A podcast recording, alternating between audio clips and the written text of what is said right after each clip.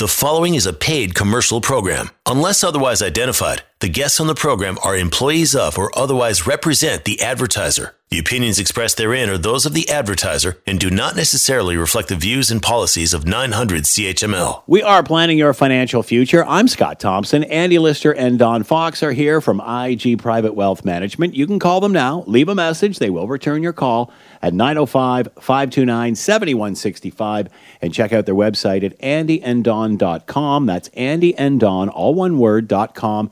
There you can listen to old archive shows or ask a question via the listener inquiry button. Good morning, gentlemen. Good to see you all in your little box again. Good morning, Scott. Good morning, Scott. I'm just sitting back, chilling out with my coffee, ready for a fireside chat here. there you go. Uh, and he's got the fire going too. Is that supposed to be indoors or are you supposed to be out in the backyard with that? Anyway, we'll uh, stop, drop, and roll, Andy, if need be. Stop, drop, and roll. So, uh, interesting news uh, coming out last week, and many have been talking about that uh, the federal government has been going uh, quite a long period of time without any sort of uh, budget. Uh, I think the provincial budget, the second one, is due out this week. However, it, affe- it, it, appears that come April 19th, there will be a federal budget. That is big news.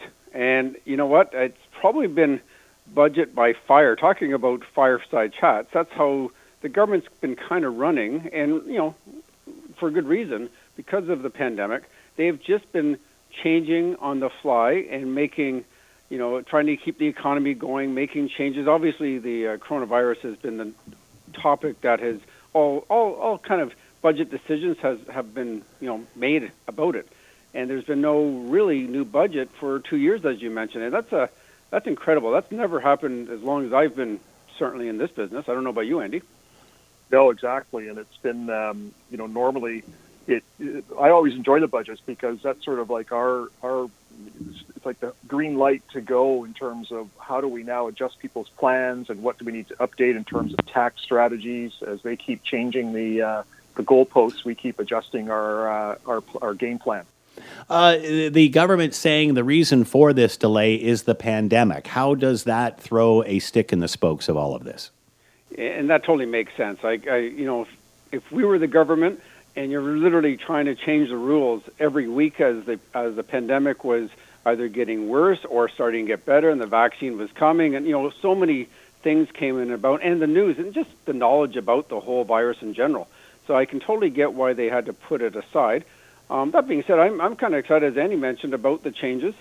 Um, you, you, you never know how are they. I think one of the questions everybody's wondering is how are they going to pay for all the money that they put back into the economy, whether it was CERB checks, etc. So I know there's been a lot of speculation in terms of where they're going to get this money from, whether it's uh, increase the capital gains, but that's a double-edged sword. If you start to increase the capital gains inclusion, how much tax people pay on selling things, then maybe people stop investing in the country. Hmm. So it's a real question mark or do they simply um, say, okay, the economy will take care of itself, people will get back to work, and they'll all start paying their share of tax and we'll start paying down the debt? But it has to give somewhere. And it'll be interesting to see how they, you know, in a minority government no less, how yeah. they try to figure um, any tax changes that are palatable for, you know, all parties. Do you think that the government will use this budget to trigger an election? I know it's it's more of a political question, but it's a possibility. As you mentioned, we are in a minority government. Well, you know, uh, an election's always around political posturing, right? In terms of which which party feels they have the, the upper hand at any at given a given point, and uh, with the minority government and maybe the conservatives really not still uh, formalizing their own platform, then uh, I wouldn't. I can imagine that uh, it's something that could happen for sure. So here we are, a year later, as far as uh, how the stock market has reacted and such. What are your thoughts a, a year after this? Yeah, it's interesting you say that. You go back to Tuesday, March 23rd, and that was the bottom of the stock market, Scott. And that was where, oh, I know I got a few call, phone calls. That was a Monday. Uh, we were very busy. People, you know, funny enough, there was a we're busy on two cents. There was obviously people concerned because the news wasn't great then, and people were saying, okay, is this a good time to invest? And the markets were down over you know 34% in the U.S., 37% in Canada. People are wondering, should I invest now? And I, I remember distinctly saying, hey, you know what? It could go down to 40%. We don't know, but boy, if I, if there was a 37% sale on anything that you really wanted to buy, whether it be a car or clothes or computer, etc., you'd be saying, "What a bargain!" It'd be almost like a, you know, black uh, a Boxing Day sale or a Black Monday sale or something like that, and you'd be there lining up to buy it. And yet, we're in a business where we lower our prices, and people often try to run away to their detriment. And so you look, and it's quite, you know, fear is a big deal. And and you look at the news, and I went back a year ago just to see what were the kind of the news articles or the headlines back literally 12 months ago. And so one was mandatory mandatory closures of all non-essential workers in Ontario. That was there. Uh, this week will be as ugly um, in the certain terms of the stock market if Asian Open is any guide. U.S. equities hit the limit down. Well, that means the computer only allows them to drop so much before they stop trading. So that was happening a year ago. Oil hit $20. It's now at $61. The Canadian dollar dropped to 70 cents. It's closer to 80 cents now. All the concerts were canceled. the parks, playgrounds, Bruce Trail, uh, you know, everything was closed. You know, it was in the city. The city of Toronto, literally this day, said they are now announcing a state of emergency. So that's the backdrop of the news. And you think, okay, well, if that's the backdrop, what should what should we do for our investments? And that is uh, that's why it's it, there's it's not a it's a disconnect between the news and what you should do with investments. Who would have thought, with that news background, that you should be putting your money in the stock market right then, and that is the lowest point, and everything would start rising from there. in fact, one year ago, if you invested in the Dow Jones, it would you it, it has gone up 76 percent. The Dow Jones is the U.S. stock market since a year of that time. So the Dow Jones was 18,591 uh, a year ago. It's now 32,617. Now, a lot of people don't understand indexes, but think of it as dollars. Let's say you had $18,000 and you put it in, $18,591. It would now be worth 32,617. And that's an easier way. The index is kind of confusing because everybody says, oh, it's up 500 points or whatever. Well, if you actually had the money, had 18,571, you would have, you know, had a 76% return. Now, the S&P 500, it's a better cross section of companies because there's 500 companies in the S&P 500. It wasn't actually interesting enough. Wasn't that different. Um, it was 76% also. It went from 2,237 to 3,937. The NASDAQ was a huge winner. It went up 94%. Now, these are technology stocks. And I often say, who would have thought that the safest place to put your money would have been technology? Often people think, oh, I'll just buy bank stocks. Those are usually the best. And it turned out they were one of the worst performers. And so the NASDAQ went up 94%. And the Toronto stock market, which is two thirds, really two thirds of the market is one third banks and one third resources, basically. It went from 11,228 to 18,726 in terms of the index, or up about 67%. So, very great time to be buying. I remember speaking to people, and they were they would not buy, even though they had money. They were frozen, and literally, it's kind of interesting. Um, in March 20th of a year of a year ago, Warren Buffett had a statement saying, "Fear is the most contagious disease. Hmm. It makes the virus look like a piker." now, I didn't know what a piker was, so I had to no. look up what is a piker. Yeah, we're all laughing like we know what it means. Yeah, exactly. now, Warren Buffett, I tell you, he's got some of the best quotes, and and funny enough, of course, uh, he's absolutely right here. The definition of a piker is one that gambles with a small amount of money, uh, plays cautiously, and does things in a small way. So basically, he's saying the virus is like a nothing major compared to fear. And he's absolutely right. Fear grips people in ways that we don't even understand. And it's right in our DNA. It's part of our brain stem. I'm sure it kept us alive back 2,000 years ago, but it does the worst for your money. You will, you will just not do well with your money. And so I know Andy and I have talked about this in the past, but let's say you did miss, and let's say, uh, and we had a few people say, well, let's just put the money on the sidelines and we'll wait till things look better. What that really means is let's sell now and we'll buy it back when it's higher. When the price goes okay? up. that's what it really means.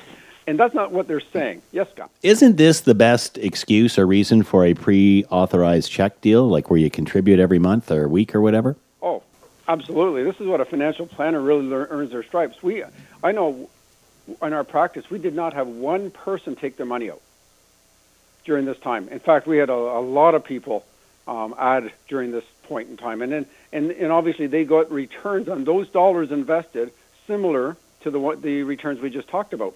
And it's amazing if you just mess up the plan, it has a huge cost. So, an example, if you invested in the U.S. stock market uh, 20 years ago, and uh, you had, you know, ten thousand dollars would have grown to $32,000 in 20 years. Now, it's not a particularly good rate of return. It did about 6% in those 20 years because we, from 2000 to 2010 was what they called the lost decade. So most of all, all that was actually done in the last 10 years. But if you missed just 10 days, your return went from 6% down to 2.44%. The best, the best 10 days. Yes, sorry. Thank you, Andy. Yeah. Um, if you missed the best 10 days. And so you look at this, now instead of having 32,000, you're down to 16,000. If you miss 20 of the best days, your return was zero. You still have your original $10,000. You made no money in 20 years by simply missing the best 20 days. So it, it is absolutely incredible. Now, if you miss a month, now we're talking out of 20 years, you miss 30 of the best days, your return is now minus two. You actually are down to 6,700. And if you miss 60 of the best days in 20 years, your return was negative 7%. And your $10,000 is now worth $2,331. You would have lost oh, almost 80% of your money just by missing two months of the best days over 20 years. Now, it's hard to time those best days, but I can tell you one thing they're usually rebound days. And when things are looking the worst, when everything, uh, the skies are black, the media, as I just, uh, I just was announcing the different media announcements that time, nothing said back then, this is a good time to invest. Everything pointed to, in fact, one specifically said, if uh, Asia is open, if, any, if Asia is any guide, the U.S. equities will continue to go down. This is going to be a bad week. So, great time um, to keep to your plan. And thankfully, a year later, most people did, and they're right on track for accomplishing their financial goals. I forgot that uh, phrase, the lost decade. We used to use that in the show a lot back 10 years ago. It's amazing where how far we've come. We are planning your financial future. I'm Scott Thompson. Andy Lister, Don Fox are here from IG Private Wealth Management, 905 529 7165, or check out the website at andyanddon.com. We're coming back. You are listening to a paid commercial program. Unless otherwise identified, the guests on the program are employees of or otherwise represent the advertiser. The opinions expressed therein are those of the advertiser and do not necessarily reflect the views and policies of 900 CHML. We are planning your financial future. I'm Scott Thompson. Andy Lister and Don Fox are here from IG Private Wealth Management. Call them now, leave a message, they'll return your call at 905 529 7165 and check out the website at andyanddon.com. There you can listen to old archive shows and ask a question via the listener inquiry button. All right, we're talking, uh, you know, it's interesting. Can't get a doctor's appointment or anything like that. It's difficult, more difficult, but we can get a personal financial review right here. That's it. It's just, it's time. Uh, I like to call it report card time. And, of course, you know, it's funny you mentioned um, a doctor appointment, Scott, because uh, I was thinking about how when Don and I do a personal financial review, it's kind of different between my neighbor uh, just recently this week ended up having to go into uh, the urgent care center uh, with a problem with his eye, and um, so you know he was he was impressed how quickly he was able to get seen. but there was no small talk. It was just stick to the answer the question. Yeah. I want to get to the solution and on to the next person. So there was that, that's called an urgent care appointment. And then, of course, the opposite of that is what you might think of as your annual physical. Mm-hmm. And when you get your annual physical, you're talking about, you know, you need to bring in information like a list of the meds that you're taking. They're probably going to go, they're going to give your weight and your height.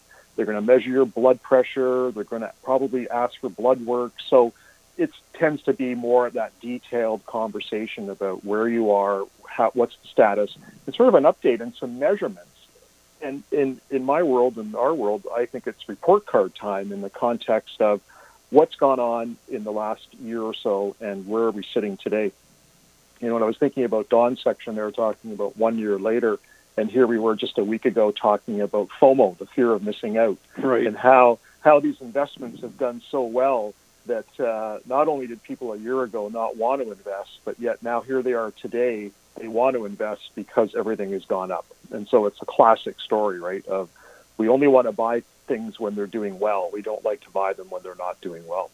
But the personal financial review, the report card, a snapshot of, of your financial plan, it really a purpose is sort of comparing the projections that have been made in your overall financial plan to where you actually are. And at the same time, we want to do a review of your goals, your financial goals. Have they remained the same? Uh, maybe COVID has changed some of the timelines for things, or it, maybe it's accelerated your your thoughts around retirement or other types of um, goals that you may have. And in other cases, it maybe it's put them off. Uh, they, they've extended them. So it's always good to uh, review that and update the plan based on any changes in your goals as well, and have a good discussion about that. So when we get into the resources, and uh, you know, the one thing is is that sometimes people don't always have the information that we need to get to the best result. Uh, so we'll often assign homework, but at the end of the day, we sort of try and capture as much of the information as we can, and then follow up with people just to fill in the fill in the gaps. And an example of the resources that we would be looking at through a, a personal financial review, that annual review, is your tax return and your notice of assessment. And today now, CRA allows Don and I to ha- become a, a a CRA, a representative. And what that means is that we have an account that lets us go in and look at your tax information without you having to drag it out and send us a copy or photocopy, you know, any of that. So that's a great feature now that CRA provides. And um, what really we want to we want to make sure is what is your RSP room? Is there any leftover room? What is your TFSA room? Uh, understanding what your marginal tax bracket is, and that's important when we think about tax planning and making sure there's you know OAS clawback or is there any clawback potential? What investment income are you getting, and what kind of salary maybe you're receiving versus dividends as well? Yeah. And I um, I don't know about you, Andy, but you may have noticed that some of the tax-free savings account room has not been as accurate as you might think. I, I think it's a little delayed. I know uh, I was even looking at my own, and I had already contributed months ago, and it still showed I had this room. And I know some clients have called and said, "Oh, we have all this room." I said, "No, we we're topped up," and it was actually a year and a half behind in that case. So you do have to be careful on the TFSA room, in particular. I find the RSP room is quite up to date, but the TFSA room, if you are, if you do actually just go by that and you over contribute, it is a one percent per month penalty. And I don't think you can say, "Listen, I went to your account and I showed it showed me this, so I contributed that." I don't know if um, CRA would allow that even though it's their information that they're supplying. No, they clearly say on their website that uh, this information is for information purposes only. You need to verify your own amounts, and that and that happens a lot when we when people have multiple TFSAs at different institutions, and I find that that becomes problematic, particularly if you're trying to max it out and you're starting to and you've taken money out mm-hmm. it becomes harder and harder to track. There's a big benefit, I think, to consolidating TFSAs. You can have different types of investments, but having them under one institution is going to simplify that whole process. Um, you know, one of the things I ask for is the employ- your employee benefit statements, which um, is a good idea just to review what you've got in terms of short-term disability coverage, long-term disability coverage. That became more of a focus over the last year as well. What have you got in terms of life insurance, maybe critical illness or long-term care through work as well? Uh, your insurance policies, some of the dig out those policies and just update the, the, the amounts. If it's a whole life policy, if it's a term policy, it might be coming up for a term renewal, and that's an important time to look at to make sure that um, you can perhaps get a new policy at a cheaper rate. You might have a pension statement from work and an annual pension statement. Just reaffirm, you know, that's it could be a defined benefit plan, a defined contribution plan. If it's a defined contribution plan, the statement tells us where those assets are and is it the right mix in terms of the overall asset allocation? Are you are you maximizing the growth based on the time frame available to yourself? Your bank statements, just reviewing those, you know, that's your short-term reserve. What are you paying in terms of fees? Do you have too many bank accounts? Uh, you know, just a, uh, what interest rate might you be earning on those as well? Your mortgage statements, whatever you owe, what's the rate? Have you been making extra payments? And usually part of a plan is, is some strategy around paying down your mortgage. So what frequency are your payments? And uh, as far as renewals, is it coming up? Should you be considering a blend, blending your rate to take advantage of lower rates as well? Your loan statements, if you've got any loans, car loans, etc., are they or are they tax deductible? And is there a way to convert those loans into a tax deductible debt? Or maybe is there a way to consolidate those loans as well? And in terms of your investments, your non-registered investments, what risk are you taking there? Are they tax efficient? What's the asset allocation model? And an example might be keeping, you know, more growth-oriented investments in that non-registered investment and keeping the more conservative income investments inside your RRSP. Those RSP, of course, and TFA, TFSA statements and other registered plans like LIRAs, what's, again, the risk, the asset allocation, and then ultimately what's going to be the withdrawal strategy on those as you try to uh, minimize tax as well. And then a review and update of the will and your power of attorneys. Make sure you know who who are the people. Is there any need to change those people that you've named? Uh, where are you keeping them? Uh, what is the amount that is going to be going to various people? Does that still make sense? And uh, and how's that going to be done? Is it going to be directly? Is it going to be in trust, etc.? So, you know, we, we sort of, there's, there's sort of that no stone unturned concept, as I like to think about it. And, um, and then we always want to review and update just some of the basic information. You know, is your lawyer still the same? Who is it? Who's doing your tax preparation and the accountant? Who are your power of attorneys? Or has anything changed there? Uh, your employment information. Have you changed your, is your uh, job title changed? Maybe did you get a raise? And um, and then dependents. Uh, you know, obviously children, but at the same time, maybe one of your parents has now become more dependent on you, and you're now in a role of having to uh, care for not only the generation below you, but the generation above as well, and that can change some tax options in, in, addition. So. Um, we want to review your cash flow and that means just updating what your income is for the year. And have you had a raise? You know what is your what is your withholding and how much do you have net income from your employment and bonuses? And then get into the expenses. And that's always a, an entertaining conversation where we drill down into the, the minutia of where money is going, what's being spent on clothing, groceries, uh, medical costs, your loan payments, what's going into regular savings, what's being spent on vacation, ha ha ha what are you spending on hobbies, you know, that type of thing, uh, gifts throughout the year. And then we end up with what we call an uncommitted income. And that's a dollar amount that you can play with to sort of accelerate or, or look at improving some of those goals, uh, whether it's saving for retirement, paying down debt, that type of thing as well. And, I, and I'm, I'm sure right now, Andy, as, as I'm doing, is we're talking about cash flow, and it's such a weird year you know, talk about vacations, and the answer you usually get is "I wish." exactly. Yeah. or or or entertainment. Uh, yeah, I wish that. I wish there was some of that too. So right now, what we're doing is going. Okay, let's say the pandemic's over. What would we be spending normally during this time, as opposed to woodworking projects and uh, maybe birdseed for a new hobby that you've taken up because of the pandemic? Exactly. You know, and I think one of the challenges too is just understanding where your money is going. And even in a in a year like this where we didn't spend a lot and people are still saying, geez, I thought I should have more left over. Where did it go? And I was actually challenging my son who's at uh, university in between the CERB and that he received and income from an RESP. And I said, you know, where did it go? You know, you you should be able to figure that out and have an idea of how that money was spent. And uh, and it's important because sometimes that changes your priorities, and uh, and, and I think it's always important to reflect on that. Imagine so what that cash flow. Yeah. Imagine what that discussion is like when your father is a financial planner. I'm guessing there ain't a lot of wiggle room there.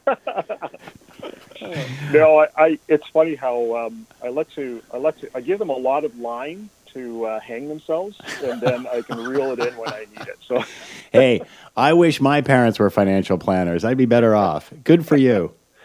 Um, so once you get through that cash flow, it's a good idea to look at your assets and your liabilities, your net worth sort of picture, and um, you know we come back to what's in those deposit accounts. Are they jointly owned, individually owned? Um, you know, it's funny. I'll often talk. I was talking to a client who was uh, 68, and um, she we were talking about some estate issues, and she and I said, "No, do you have any other bank accounts?" She said, "Well, I have one down in St. Catharines. It's my escape account." And I go, "What do you mean your escape account?" She goes, "Well, my husband doesn't know about it. it's, about, it's about ten grand." And I said, "Oh, I get it." And, and I think a lot of people have an escape account. That's okay. Wait a minute, I've never heard of these before. That's yeah. part of the Wait a sec. Level it's part of a comfort level. I, maybe it's a it, maybe it's more, and I don't want to be um, uh, stereotypical here. Maybe it's more women tend to have an escape account than men, but I, I so I'm just throwing that out there. Um, well, I do find second marriages. I do find, or um, they often have two accounts, or getting married later in life. They're just used to managing their own money, and to try to have a joint one joint account doesn't seem to work for them. So every you know every situation is different, but uh, the bottom line. There's no wrong answer, particularly as long as you you have some cash in the bank and you can make things work. No, for sure, and of course, but the one that see, I'm talking about an account that the other person doesn't know about. Oh, so course. that's that's that's the special special account. Um, you know, so again, on the on the asset side, we're looking at uh, you know updating your real estate holdings, and it's always good to know what is the adjusted cost base. What did you pay for another investment, whether it's a cottage or a rental property? Have you made any additions to it? Just so we have a clear tax picture of that. Any accounts receivable, maybe somebody owes you money. Generally, that's not on paper somewhere, but um, is important to track. Uh, I had a client who had loaned money to a son who went through a divorce hundred thousand dollars, and um, and I asked about how that was going to be dealt with. She said, "Well, I'll just uh, if you know if if I died, it'll be written off in the will." I said, "Well, that's important to document. You need to have that added to the will as far as for clarity for everyone." Um, and on the liability side, you know, anything in terms of debts, I always think about what's the strategy that we're using to pay those down. Do we need insurance to protect those in case of a premature death? Um, and what about credit cards? Is there any credit cards that aren't being paid off? And there's a small there's a small group of people that still, for some reason, think having a debt on a credit card is okay. It's just part of earning like a credit score and, and being accountable to it. And you can get a higher level of credit, but you know, at the end of the day, paying those off makes so much sense. And um, so we end up with a net worth picture by the time we look at your assets and liabilities, and then we move into things like the drilling down into your insurance policies.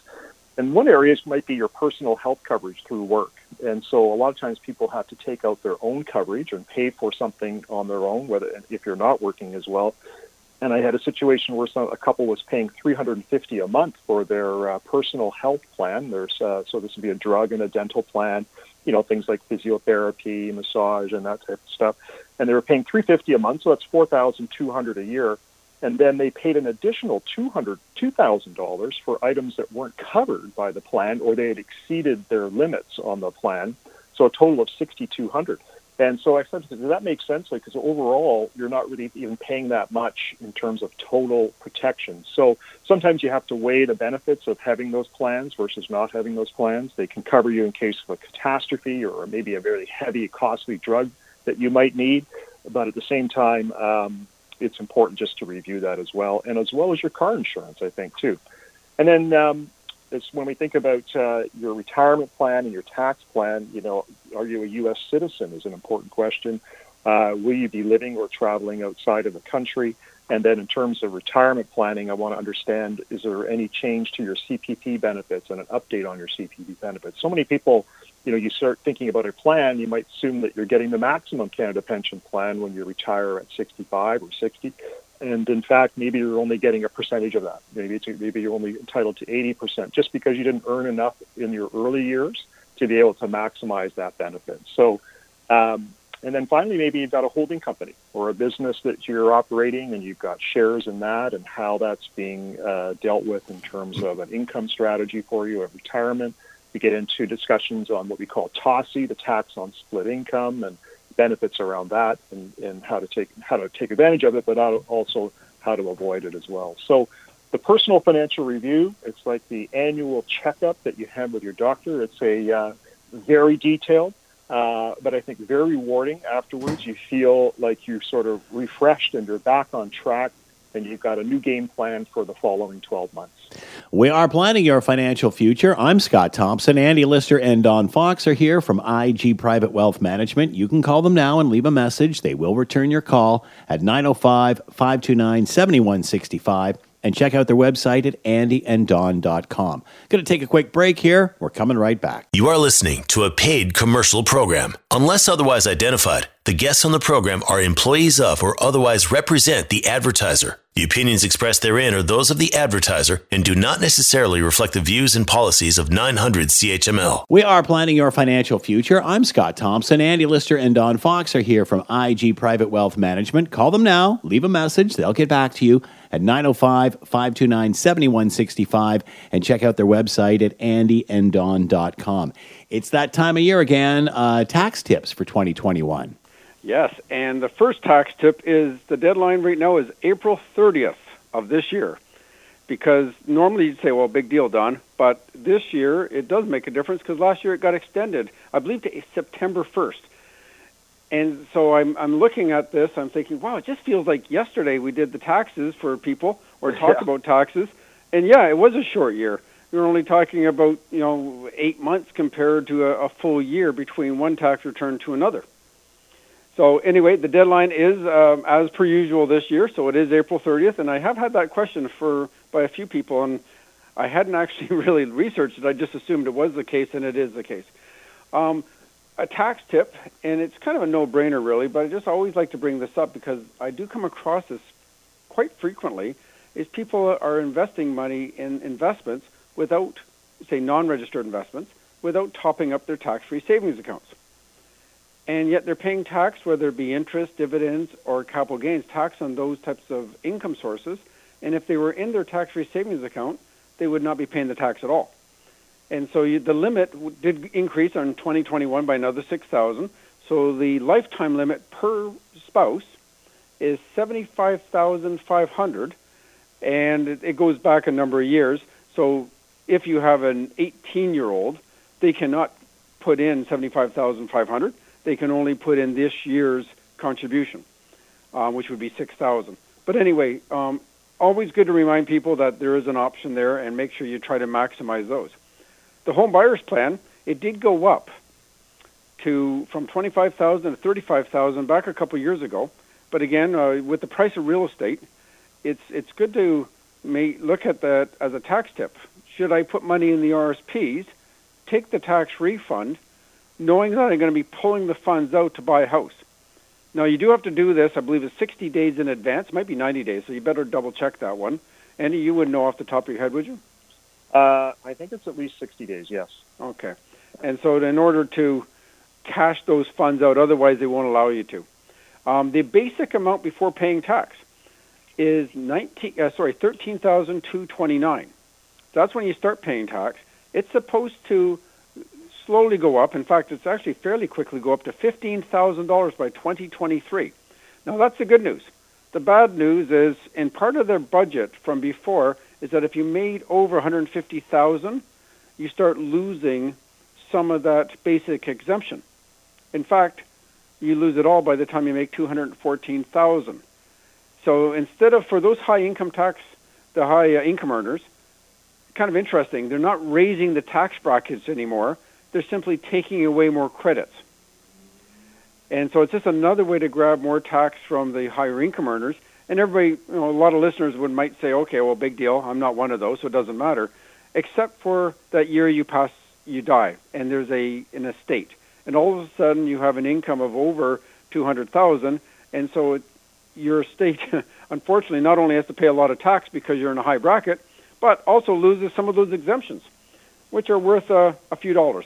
So it works about, you know, uh, $3,000 tax savings normally on that uh, $15,000 of tax-free income. So, uh, claiming cannabis as a medical expense um, as as a patient, though, this is kind of interesting. Uh, you know, any kind of prescribed medicine, of course, is is taxed as a credit. You know, used as a medical credit. Um, this has been going on since 2018, but still, a lot of people say, "Well, it's I, you know, it's a drug, so I can't get to claim it." But yeah, we're we're thinking in the old days, and therefore you can claim this. In fact, it was one of the one of the uh, headlines I did see over the last year was, you know, five years ago, there'd be a get together of people, and they might be smoking a joint, and here we are five years later, and the only thing that was illegal was getting together with friends. the other part is illegal, as you know. So claiming it as a medical expense. Um, simplifying your home office. Now that is a new one, and you're allowed to claim this simplified one. And we've talked about this in previous shows, but just for a reminder, it's four hundred dollars, two dollars per day, um, up to four hundred dollars, and that means you don't have to go through all the different deductions. Otherwise, if you feel you're going to claim more than four hundred dollars, you go through the T twenty two hundred, which your employer would, you know, sign, and, and therefore you get to deduct a lot of other expenses for that. But the simple one is the 400, and this is a new one because a lot of people obviously could had to work from home in the past year, and that is kind of a, a, a default mode would be the $400. Now, also, um, kind of a result of Canada Pension Plan, there's an enhanced Canada Pension Plan, so therefore you get a bigger deduction. It's 165.60 for employees or $331.20 for self-employed. Well, that comes good and bad. The fact is, is you're paying more into Canada Pension Plan, so you get to deduct more. So that's good and the bad with that. Um, this is uh, certainly for 2020. The Canadian Emergency Response Benefit and the Canadian Emergency Student Benefit are all taxable, and there was no tax taken off those two sources. So zero percent tax was taken off. There was three other sources that came out: the Canadian Recovery Benefit, the Canadian Recovery Sickness Benefit, and the Canadian Recover Recovery Caregiver Benefit, which had 10% taken off at source. So they did at least have some tax off. Now the problem with the Canadian Recovery Benefit is once you start making over 38,000, 50 cents in the dollar is taxable. So kind of beware if you are in that group, you do have to hold back some tax. And uh, thankfully, I guess thankfully in one sense, you weren't spending on entertainment and holidays, so you might have some tax kicking around, some tax money kicking around to pay back that tax. So there's a there's the tips for 2020 tax tip.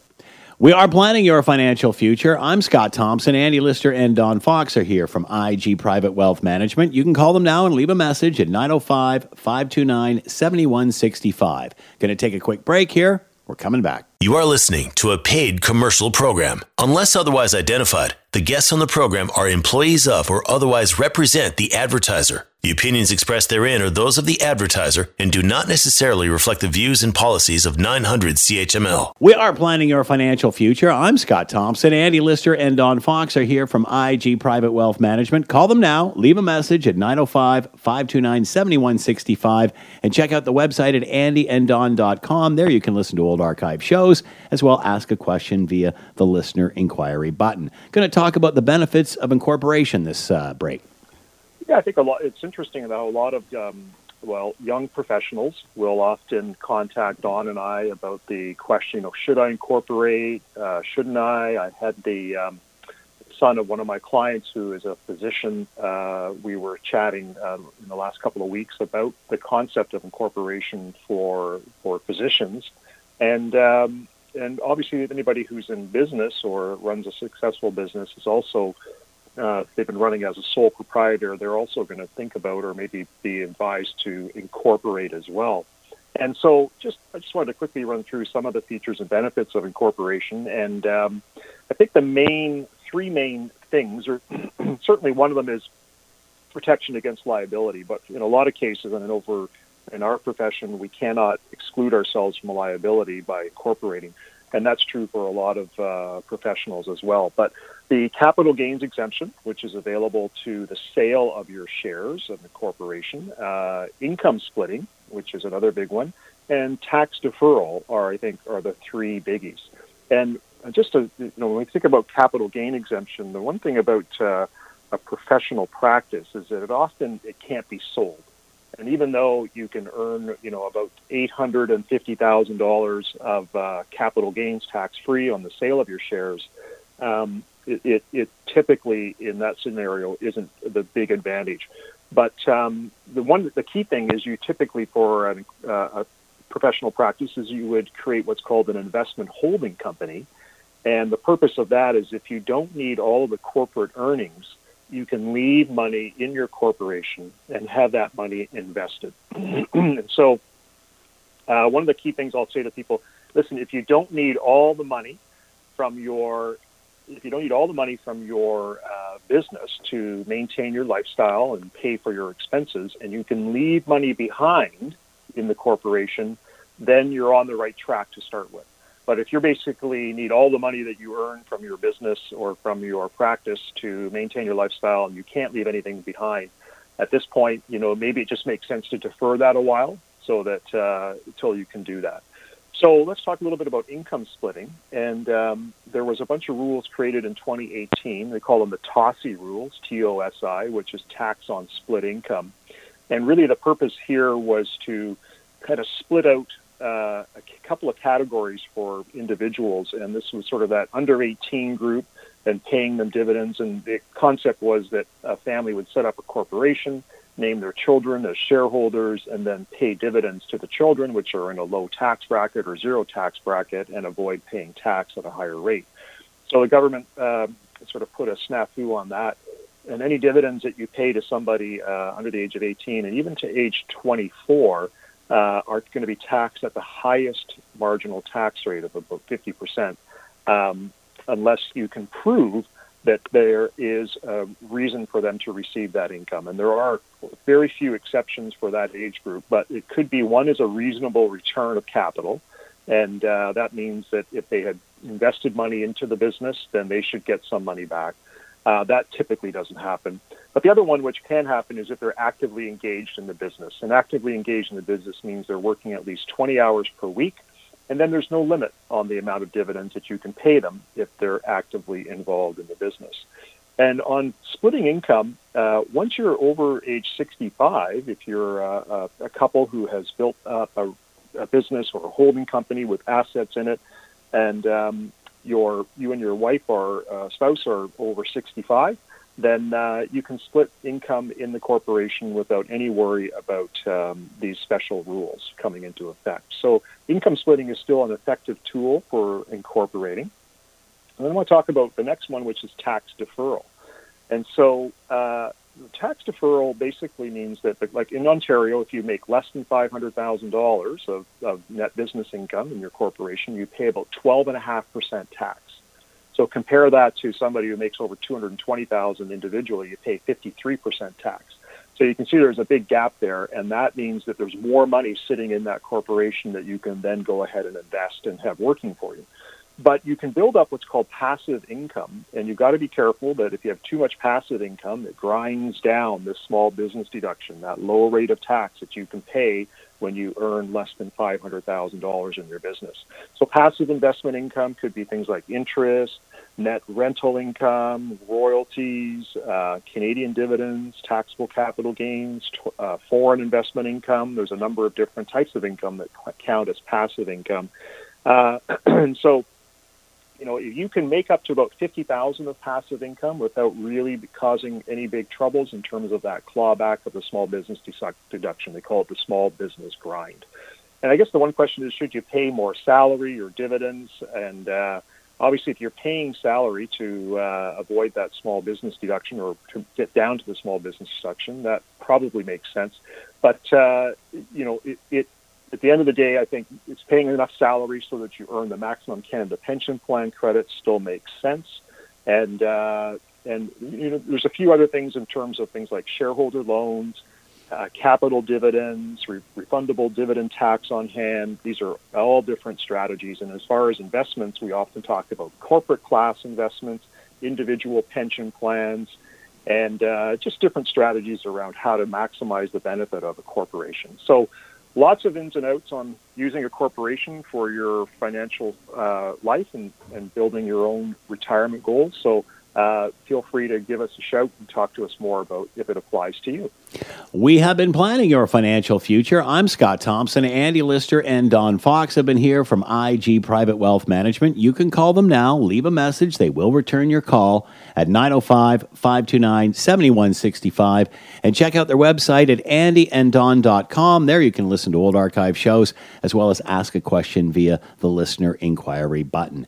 Thank you, gentlemen. It's been fun. Have a great weekend. Thanks, Scott. Thanks, Thanks Scott. The preceding was a paid commercial program. Unless otherwise identified, the guests on the program are employees of or otherwise represent the advertiser. The opinions expressed therein are those of the advertiser and do not necessarily reflect the views and policies of 900 CHML.